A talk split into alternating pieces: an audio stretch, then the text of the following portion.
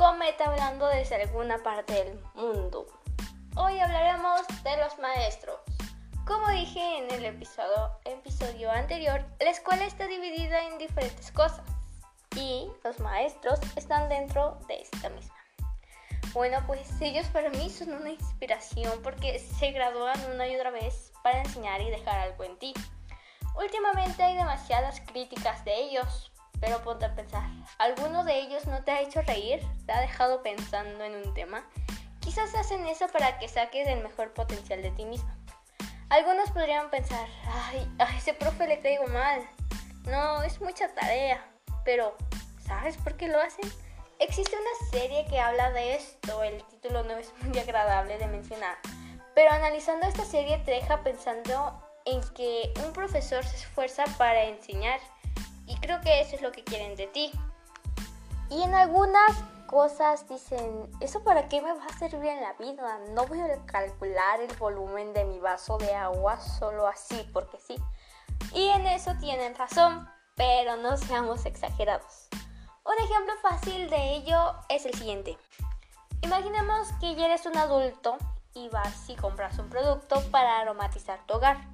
Pero en los ingredientes hay químicos y no sabes si es tóxico o no para ti. Ahora, ¿cómo lo sabrás si ya usaste el producto? Claramente no venderán algo así, es obvio. Pero ¿qué tal si un complemento de este producto te causa alguna alergia?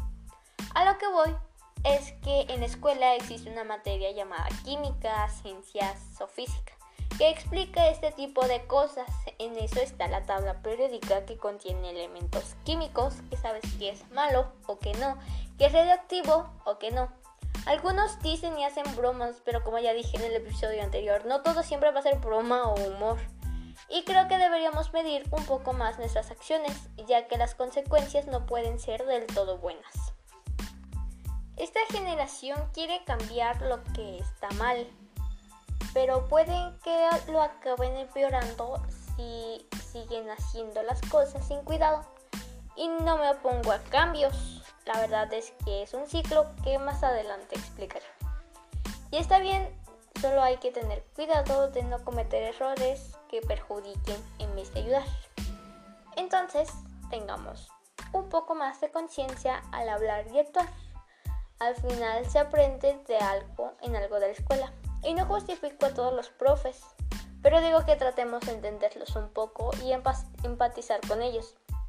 Está bien que seas un adolescente, pero al pasar los años puedes pensar, hubiera puesto atención en clases y arrepentirte todos los días. Aparte, día a día aprendes cosas nuevas, así que velo por el lado bueno. Piénsalo y háblalo. Creo que este sería el final del segundo episodio. El próximo viernes hablaremos de nuevas cosas. Te invito a seguir esto. No olvides seguirme en Instagram y dejar ideas nuevas. Me puedes encontrar como cometa-habla. Hasta el próximo viernes, amiguitos.